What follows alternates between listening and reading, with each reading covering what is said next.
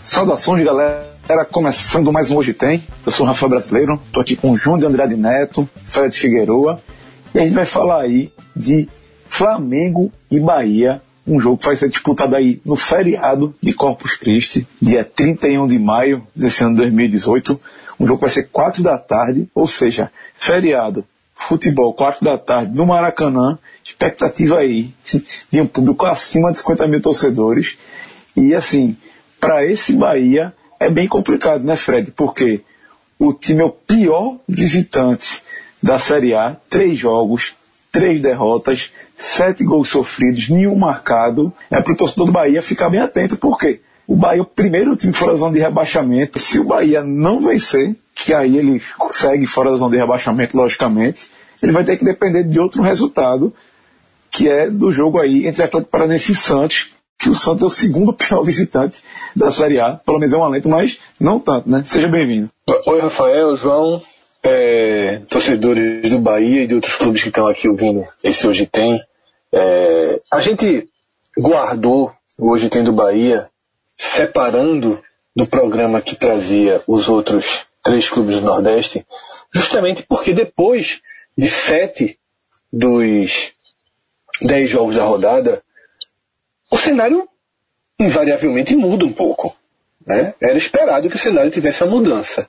E a mudança é, que se desenhou para o Bahia da noite de quarta-feira, ela aumentou a pressão sobre o jogo. Porque já era sabido o grau de dificuldade que o Bahia vai ter contra o Flamengo. Isso todo mundo sabe. Independentemente do que acontecer no Maracanã, o grau de dificuldade da partida, o pré-jogo, ele é extremamente negativo para o tricolor. Tá? É, não há como fazer uma análise fria de, é, de fora, né, com o um olhar de fora, sem apontar o Flamengo como favorito absoluto, pelo, não joga fora de casa e pelo momento que o Flamengo vive, um jogo que vale a liderança, e como você já falou, Rafa, num dia que acaba sendo um dia é, especial, um feriado, jogo à tarde, uma perspectiva de um grande público no Maracanã. E o Flamengo também querendo aproveitar os pontos, aproveitar as oportunidades, e na visão deles, enfrentar o Bahia é uma oportunidade clara de pontuar. Mas o que eu estava dizendo em relação à mudança de cenário é que aumentou a pressão sobre o Bahia. Por quê? Porque caiu para a 16 posição e o problema é que o Santos está na zona de rebaixamento. E o Santos é um time que dificilmente ficará, ficará ali por muito tempo. E para terminar de, de complicar o cenário, os dois times que hoje estão imediatamente atrás do Bahia, dois pontos atrás, Atlético Paranaense e Santos, eles se enfrentam na Arena da Baixada. E se houver um vencedor, caso o Bahia não vença o Flamengo, ou pelo menos não empate com o Flamengo, porque se empatar o Bahia já passa o Vitória e já consegue pelo menos colocar é, um time na de diferença. Né? Se o Bahia empatar, o Bahia não, não terminará a rodada na zona de rebaixamento. Mas se ele perder, ele só não entra na zona de rebaixamento se houver empate na Arena da Baixada. E a gente já conversou várias vezes sobre isso, por mais que seja quase que um consenso aqui da equipe do podcast, estendida para parte da nossa equipe de Salvador, que o Bahia não tem um time que o condena à zona de rebaixamento. Ele tem um time que a gente acredita e vê potencial para fazer um campeonato acima. Não na primeira página, poderia, que se estivesse encaixado, se estivesse jogando muito bem, é, poderia ser um time de primeira página, mas pelo menos para ser um time ali que briga pela Sul-Americana, numa margem de pontuação um pouco mais segura. O Bahia não está conseguindo é, ter essa margem justamente pelo que você falou na abertura, Rafa, por ser um time que simplesmente não joga fora de casa. Não é que não pontua, é que simplesmente não joga. Não, não, não consegue pressionar o adversário, não consegue montar uma defesa segura, não consegue ter intensidade. O Bahia fora de casa, ele não teve nem perto, nem perto de empatar um jogo. Não teve perto de empatar um jogo. Jogou mal contra o Inter, que jogou mal contra ele, perdeu 2 a 0 Jogou mal contra o esporte ainda. Em formação, porque hoje você olha o esporte com o encaixe que conseguiu ter, fica mais natural. Mas naquele momento, foi totalmente é, inesperado o esporte fazer 2 a 0 no Bahia. O esporte era muito frágil. E, deu, e, e, o, e, o, reflexo disso é como o esporte começou o jogo contra o Bahia, dando todo o espaço, todo o campo, e o Bahia não se impôs. E contra o Palmeiras levou um gol tão rápido que e, não teve.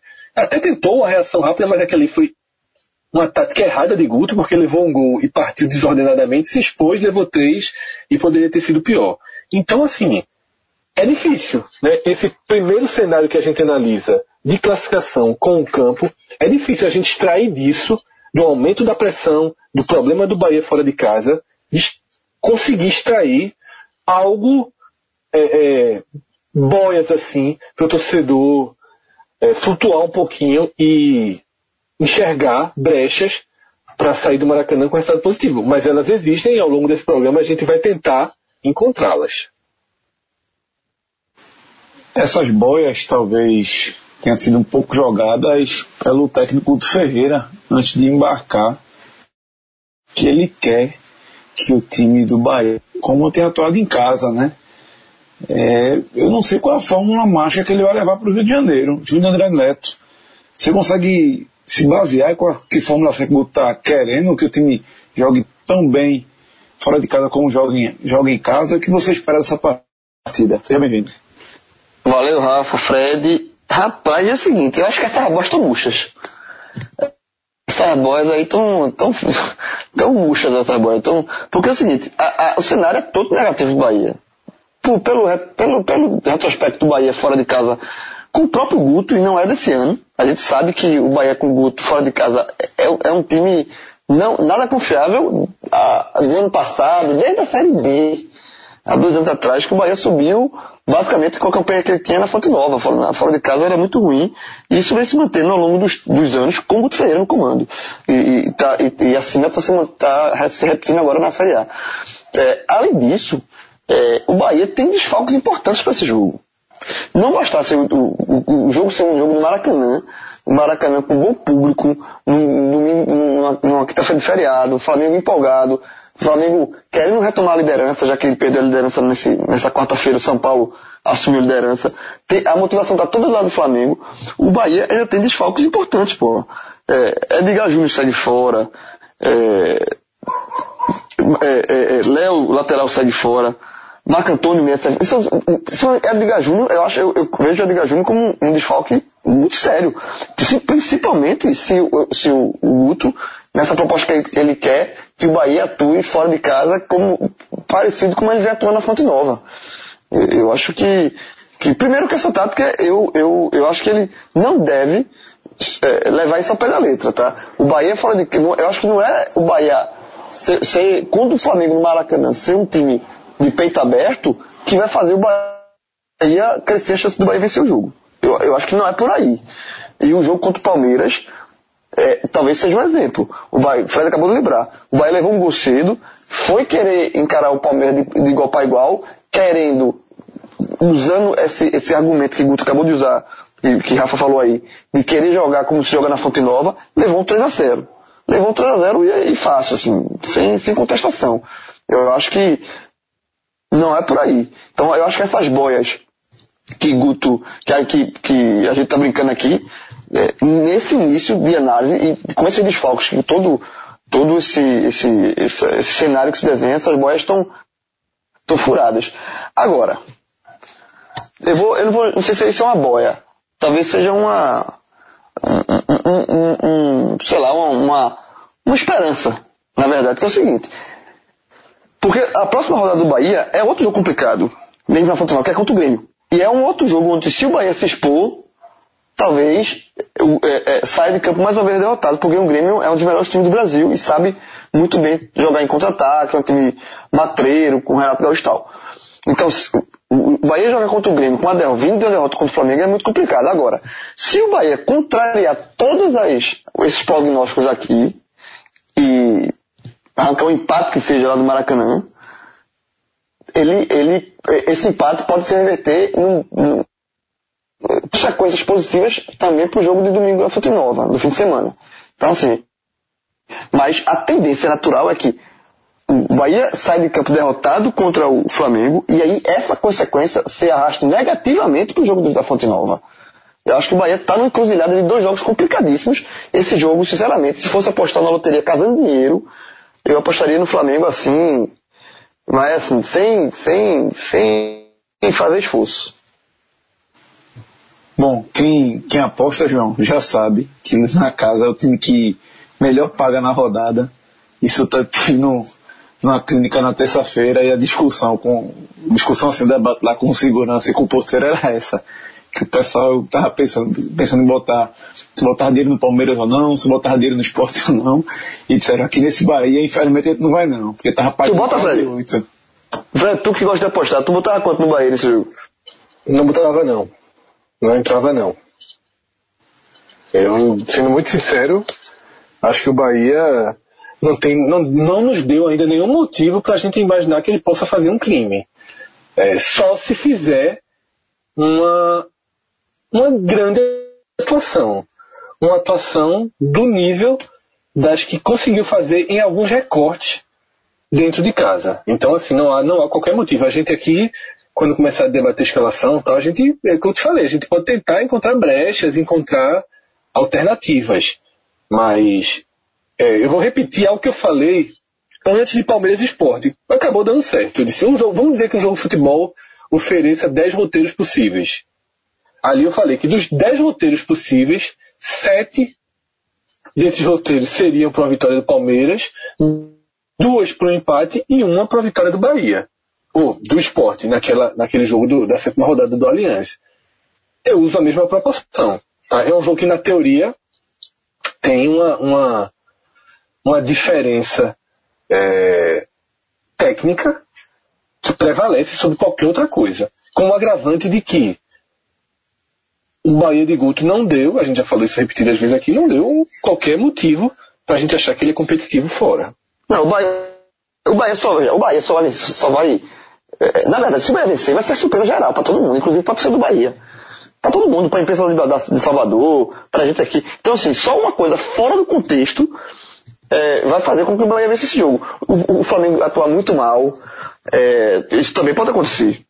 O Flamengo pode também, assim, tem, seu, tem seus, seus, seus problemas também. Assim, não é, não é, é, é um time que a torcida do Flamengo ainda não confia 100%. Então, o Flamengo pode fazer uma partida muito mal, sentir o Maracanã, um peso negativo, assim, o, o gol não sai, o, o, time termina assim, enfim. Uma partida muito mal do Bahia, do, desculpa, do Flamengo, pode fazer com que o Bahia vença o jogo. Mas qualquer roteiro que se desenhe de uma vitória do, do Bahia, eu acho que é um roteiro é, é, é, alternativo, digamos assim.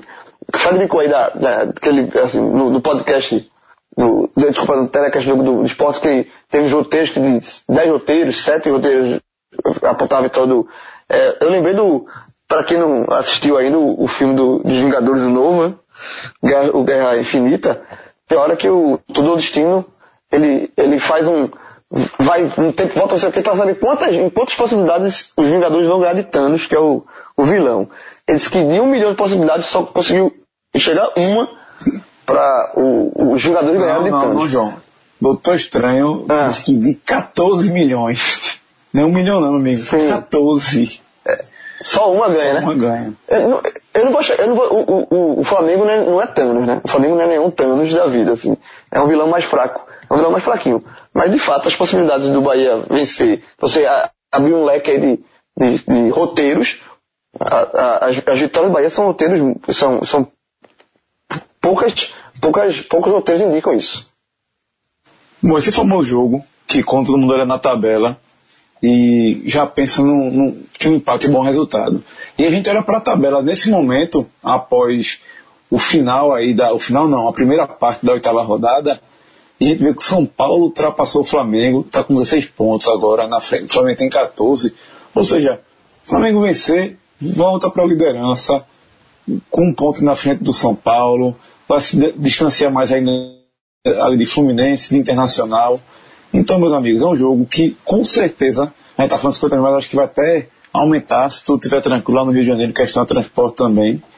E o Flamengo vai ter o luxo, que o Bahia não vai ter, de até de repetir a equipe, certo? Já entrando aqui na, na questão da, das escalações. Por quê? O Flamengo só tem, teoricamente, dois desfalques nesse momento, que é Pará, que está se recuperando da lesão. Na próxima rodada, quando o Flamengo enfrenta o Corinthians, ele deve voltar. Mas não tem o Trauco, que está na seleção peruana e não volta é, antes da Copa do Mundo. Tá? Vai jogar a Copa do Mundo, depois da, da parada da Copa do Mundo ele retorna. O Juan também segue fora, isso não era novidade nenhuma. E o Flamengo, na última partida, é, eu vi uma, a escalação que eu observei, até bem ofensiva, né? O meio de campo com João, né? Lucas Paquetá, Diego Everton Ribeiro. É o meio de campo por assim que de um, de um time que vai para cima. Eu não vejo ele alterando essa formação atuando em casa contra o Bahia. Os jogadores do Flamengo pregaram muito respeito ao, ao tricolor de aço, mas não tem muito sentido, primeiro, independência com essa formação, apesar de ter levado muita pressão, não tem muito sentido mudar contra, contra o Bahia. E do lado do Bahia, como o João já adiantou aqui, né? É, Léo tá fora, Marco Antônio também, Edgar Júnior, Kaique, que é uma opção de centroavante, também não foi relacionado. E aí, Fred, eu vou te perguntar uma questão que a gente já conversou até com, com o Cássio Cardoso anteriormente, que é o seguinte, tá, sem, sem Edgar Júnior, sem Kaique, tá abrindo uma, uma dúvida, que poderia ser a escalação de Regis ao invés de, de Júnior Brumado. Júnior Brumado, que é um cara centroavante, fortão ali para fazer o pivô, sairia, Regis iria para o meio de campo e Vinícius seria adiantado. Você, no lugar de Guto Ferreira, Fred, iria com que tipo de escalação? Rafa, a gente teve um debate após o. Durante o telecast de Bahia e Vasco, né? O último 3 a 0 foi um debate natural sobre a substituição que mudou o jogo, né? A entrada de Regis no lugar de Brumado tirou o jogo de um nó que na verdade a partida era uma partida muito ruim até então, um verdadeiro nó, nenhum dos dois times conseguindo jogar, e Regis foi responsável, protagonista direto por desatar esse nó. Então, é, foi, foram 20, 25, foram 25 minutos em campo de Regis que extremamente decisivos, que desequilibrou. E Lucas, que participou do telecast, ele falou, veja só, eu enxergo em Regis um enorme potencial para transformar jogos como ele fez domingo na Fonte Nova. Não necessariamente para ser o titular, porque em toda a carreira dele ele não conseguiu ser um titular sólido na Série A. Por que se tornaria esse ano? Não tem resposta para isso, até porque nem faz um ano bom. Ele faz um ano mediano, com uma ou outra atuação boa, tanto que é reserva de Vinícius, que também é um jogador que nunca conseguiu fazer uma Série A regular.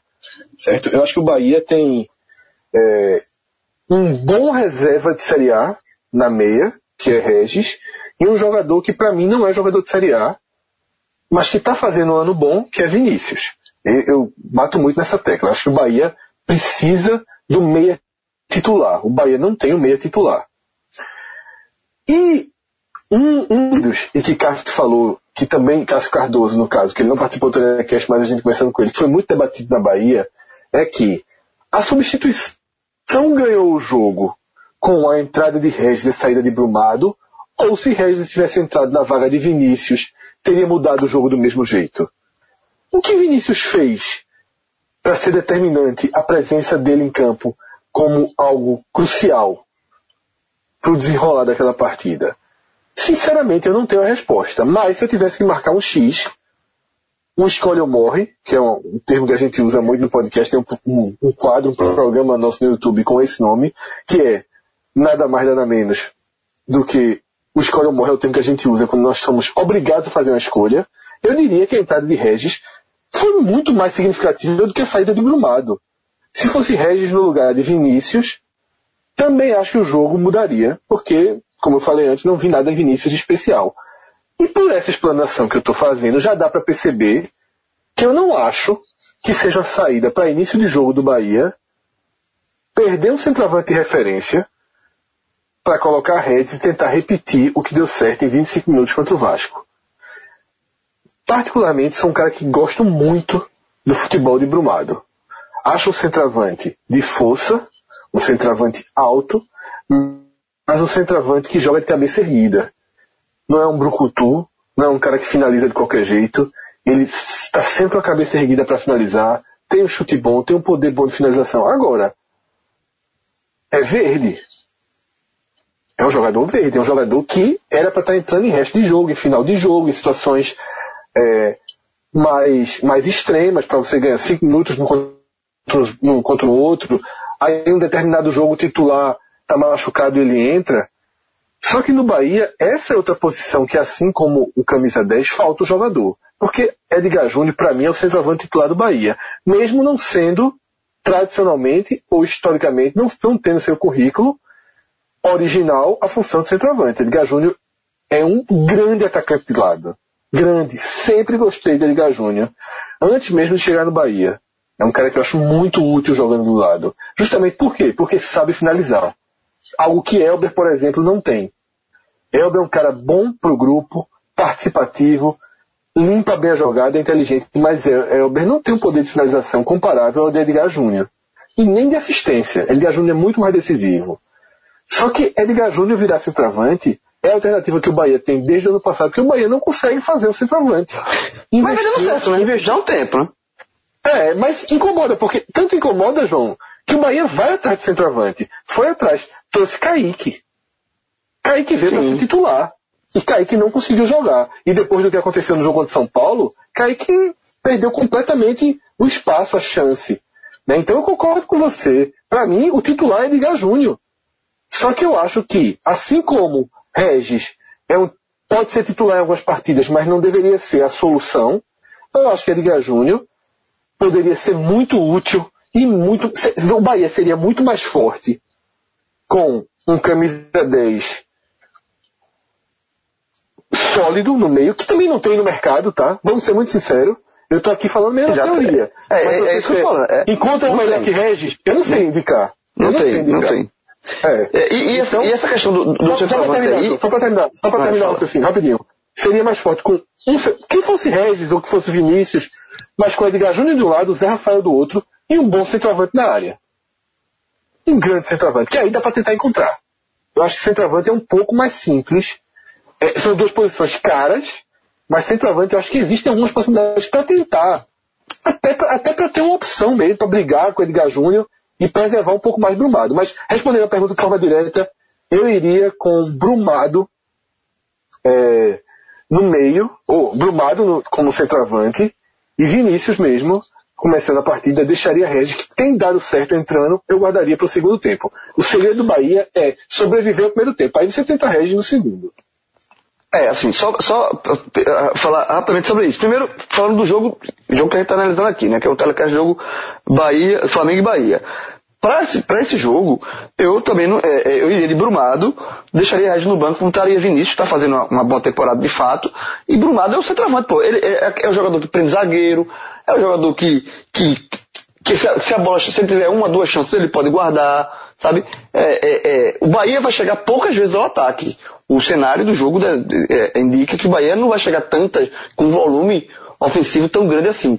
Mas quando chegar, é bom que tenha uma pessoa na frente que tenha um bom chute, que tenha uma boa finalização, que se coloque bem, que possa dar o último toque, que empurre a bola para a rede. Então, é, é, o Bahia não pode abrir mão de ter um jogador de referência lá que, assim, é, é que, que das poucas vezes que chegue, que esse que se, tem um jogador para tentar fazer o gol. E esse jogador hoje, para esse jogo contra o Flamengo à disposição, é Brumado. E, e, e você ter Regis no banco, é como o Fred falou, é a opção. É de você tentar mudar alguma coisa no segundo tempo, caso, caso caso seja necessário. O que também é uma tendência, né? Assim, se você for olhar que, que, a, Regis entre no segundo tempo para tentar dar o, o, o, o, último suspiro do Bahia, o Bahia conseguir estar empatando 0 a 0 ali, tentar fazer, enfim, mudar o jogo. Você, se você coloca, começa com Regis de frente, você perde, entre aspas, essa, essa arma, porque se você colocar Brumado no segundo tempo, eu, eu acho que é uma, é, seria uma substituição invertida aí. Então, eu acho que eu iria de Brumado deixar o resto do banco. Sobre a questão de, do centroavante, é um, é um debate mais longo. É, eu acho que Edgar Júnior é um grande jogador de lado, mas já vem faz, jogando como centroavante há algum tempo no Bahia, vem funcionando. Se, se por exemplo, se o Bahia tivesse para dar um tiro para escolher, seria o meia, mas o meia é realmente mais difícil. Mas eu acho que Edgar Júnior resolve como centroavante. Vem resolvendo como centroavante. É, é, não, não, dos problemas que o Bahia tem, não é, não é o problema principal. O problema principal são, é, talvez, eu tenha um meia, eu também tenho um pé atrás com o Vinícius, apesar da boa temporada, mas eu sei que a gente conhece o Vinícius aqui, Vinícius, para ter uma temporada regular. Se ele tivesse uma temporada boa no Bahia o ano todo, mas talvez seja a primeira temporada de Vinícius regular, é, em alto nível, em, em, talvez na carreira dele. Ele não, não, nunca conseguiu ter essa, essa, essa regularidade. E Regis é aquele jogador que a gente já conhece, né?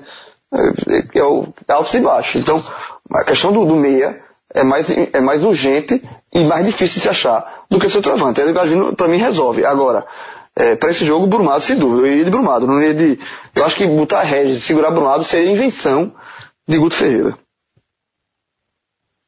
Bom, então vamos aqui para os bolsos das equipes. Mas antes, eu vou lembrar você que é feriado lá no Rio de Janeiro, é feriado na maioria do Brasil, mas no Nordeste a gente geralmente troca esse feriado, tem pelo menos em algumas cidades, pelo São João. E se você não folgar, você estiver largando ali do trabalho, com essa parte já sendo finalizada, né? Porque vai ser de 4 às 6, vou lhe dar uma dica. Passa ali na Companhia do Chopp e confere o melhor ragu de Pernambuco. Não vou dizer nem da cidade. De Pernambuco. Vá lá conhecer a turma do ragu que se reúne toda quinta-feira a partir das 18 horas, o pessoal já chega, toma um chopinho, e é o único lugar, né, Fred, que o pessoal come e não paga, né? Porque o, o Ragu, a graça é essa, reunir os amigos, tem um preço lá que é simbólico, que eu nunca vi ninguém ser cobrado, dizem que é 19 reais, mas se você consumiu um chopp, uma dose de uísque, já está pago e você vai comer aquela massa fantástica com molho que passa o dia inteiro sendo trabalhado ali na companhia do Chopp. Rafa, é, o preço que você chamou de R$19,00 é o preço de uma consumação mínima, nem é o preço pelo prato. É como você falou depois. As, com as bebidas mesmo você já tiraria. E cá entre nós, quem é ouvinte do podcast, a gente pode dizer isso. Nunca ninguém foi cobrado por essa consumação mínima, até porque, naturalmente, você se senta num bar com, a, com as opções de bebidas, de comida que acompanha do shopping, você acaba consumindo mais do que 19 reais. Isso é claro agora. Vou dizer uma coisa, viu? É bom, eu vou dar uma de Cássio aqui. É uma frase típica de Cássio. Apesar de já ser algo que acontece há anos, é bom quem nunca foi ir. Porque em algum momento, Tony vai perceber que isso que ele faz nas quintas-feiras é surreal. Assim, ele, ele distribui um prato de extrema qualidade. E aí, na companhia do Chopp, tem um detalhe. Na companhia do Chopp, tudo, tudo é do melhor. Não tem, não tem, não é um lugar que economiza nos insumos. Não tem meota não. Tá?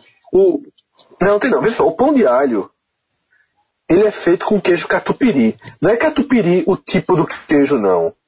Arca catupiry, que tem um Rzinho ao redor, que é o queijo catupiry clássico. Clássico. Você for no supermercado, é o queijo catupiry mais caro que tem no supermercado. E, na companhia do chopp, o queijo utilizado é esse. É um lugar que não tem, todos os insumos são os melhores. Nesse ragu, por exemplo, o ragu consiste no macarrão, no, no molho, que é um molho com a carne de cozimento lento, como o Rafael falou, a preparação de horas e horas e horas. E além disso, o queijo parmesão. Não é queijo parmesão no saquinho, não. É o parmesão original ralado. As lascas de parmesão. Então, assim, é, é uma, uma, uma, uma, um produto de altíssima qualidade distribuído para quem está lá. É surreal. Esse ragu, meu amigo, ele é ah, surreal. Outra coisa, vou falar agora. Agora, que o Peugeot voltou pro jogo, que o Peugeot tava morto, né? O Peugeotzinho, cara cansado desde quinta-feira ali, seco. Seco, com a garganta seca, assim, pedindo. Ah, nessa, nessa quinta, uma semana depois voltou pro jogo. Entrou no jogo, botou lá uma gasolzinha, vai bater. Vai sair ali do Recife Antigo com um lagar, atravessa a ponte, ragozinho, vai, vai, vai aproveitar, pode aproveitar lá. agora, agora ficou mais. A companhia do, do, do show voltou a ficar perto. Com, com o, período, o período de novo no jogo. Voltou a ficar perto. A tua buscar sem agulhas. Pra mim tá muito longe ainda, viu? Tô morto. Amanhã tá Morto, vivo. morto, mas não tá vivo. Tá, tô, não, tá tá- vivo. Não tem, tem pressa não. Peugeot- Trabalho voltou. não é com gasolina não. O Peugeot, o Peugeot voltou nervoso, nervoso. Ó, ó, quando eu liguei o, botei, que encheu, que eu liguei o ar-condicionado do carro, chega assim, ó. ai, voltei, porra, tô no jogo, tô vivo. João. João, Fala. o tanque tá, o tanque tá, o tanque tá vazio, mas ponto Ah, ponto tem. tem demais. Ponto tem. Ponto O Bahia, tem o Bahia, demais, o Bahia, o Bahia que tá devendo ponto. Tá faltando ponto. O, Só o, pra lembrar, o- ser galera. Só para lembrar a galera que a Copa do Chopp está ali na Vida Considera Guiar, número 2775, e tem um programa essa musical também interessante. Terça-feira tem naquela mesa, nas quartas tem boss, já ia errar aqui, ó, bossa, jazz e blues nas quartas-feiras. Sexta-feira sextou e no fim de semana tem projeto Sunset. No sábado e no domingo você vai almoçar ao som também de DJ. Então, fiquem ligados na programação da Companhia do Chopp. Sigam nas redes sociais, está em todas, Facebook, Twitter, Instagram, e vai conhecer esse lugar fantástico que apoia o 45 Minutos. Bom, vamos passar aqui pelas escalações, certo? Começar aqui pelo mandante, Flamengo, que deve repetir o, time que enfrenta o Atlético Mineiro. E deve ter Diego Alves no gol, Rodinei na lateral direita, Tule e Léo Duarte no miolo de zaga e René, ele mesmo velho conhecido da torcida do esporte, na lateral esquerda. No meio de campo deve ir com Jonas, Lucas Paquetá, Diego e Everton Ribeiro, que, meus amigos, que meio de campo ofensivo. E lá na frente, Vinícius Júnior e o Henrique Dourado. Eu tenho que colocar até Felipe Vizeu aqui, mas não, mas Henrique Dourado. Felipe Vizeu entrou no lugar de Vinícius Júnior na última partida.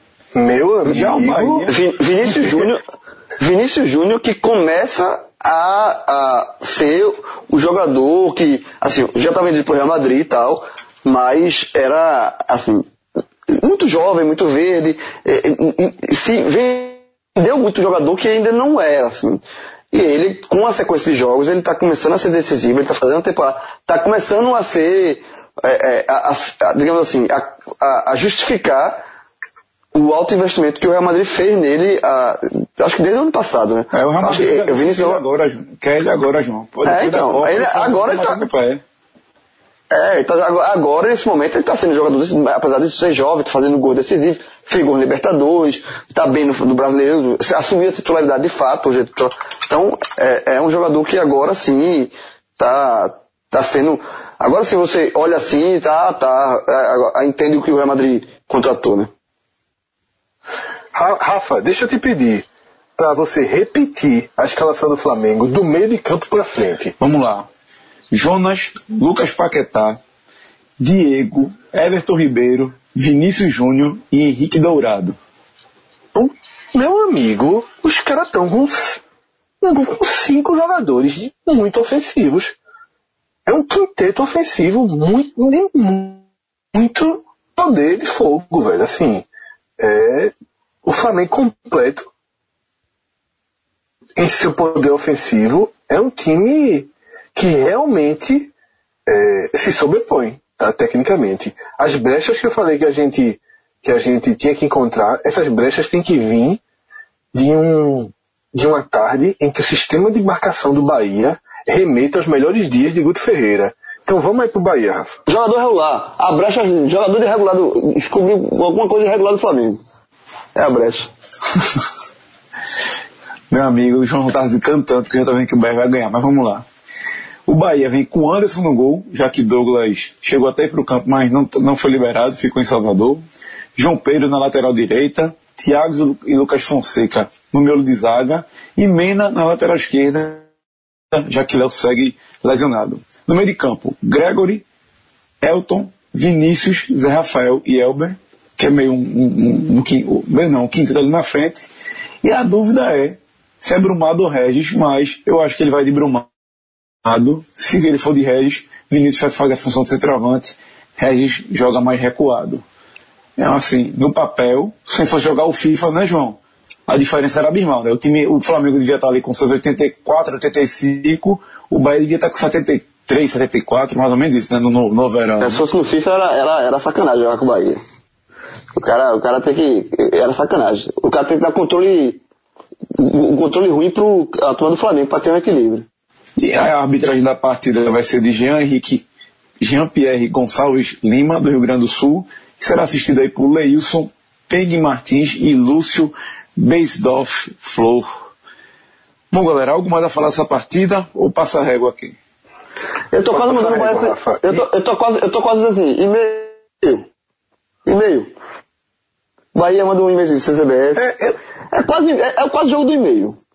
Na verdade, na verdade, é quase jogo só do e-mail. Não é, só não é, só não é, João, porque a situação do Bahia não permite esse e-mail. É o que Cássio costuma falar. O jogo do e-mail, o cara tem que estar tá, pelo menos com um pouquinho melhor do que o teu combustível estava do teu carro. Tem que estar tá com um tracinho.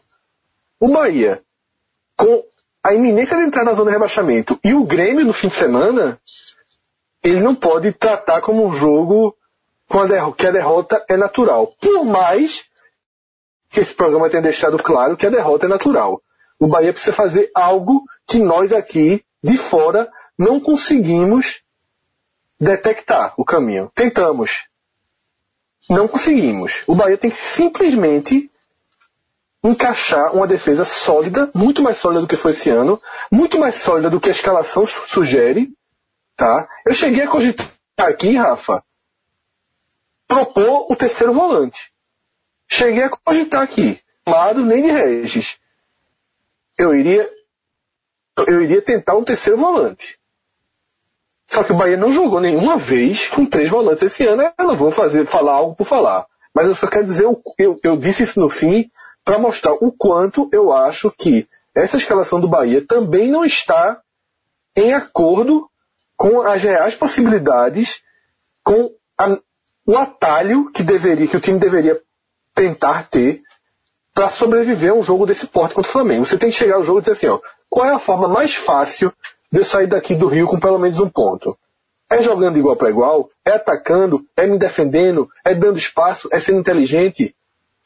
Para mim, a resposta é jogando de forma muito defensiva, mas tem que ser muito sólido defensivamente e, quando tiver a bola, sendo vertical e sendo objetivo. Lógico que isso aí que eu estou falando não é novidade, não é nada. Isso é a cartilha de qualquer time que tem uma proposta de jogar defensivamente. Mas nesse momento, só a cartilha e só a teoria extrema podem ser utilizados para tentar dar um jeito aqui dizer que o Bahia tem uma forma de resistir. E tem existe, porque o futebol permite que adversários mais fracos vençam mais forte e isso a gente vê todas as rodadas. Então é isso aí, galera. Até o próximo Hoje Tem, até o próximo produto aí do 45 Minutos. A gente se encontra aí no feed e no Twitter, no Instagram, no Facebook. Um forte abraço, até a próxima. Tchau, tchau.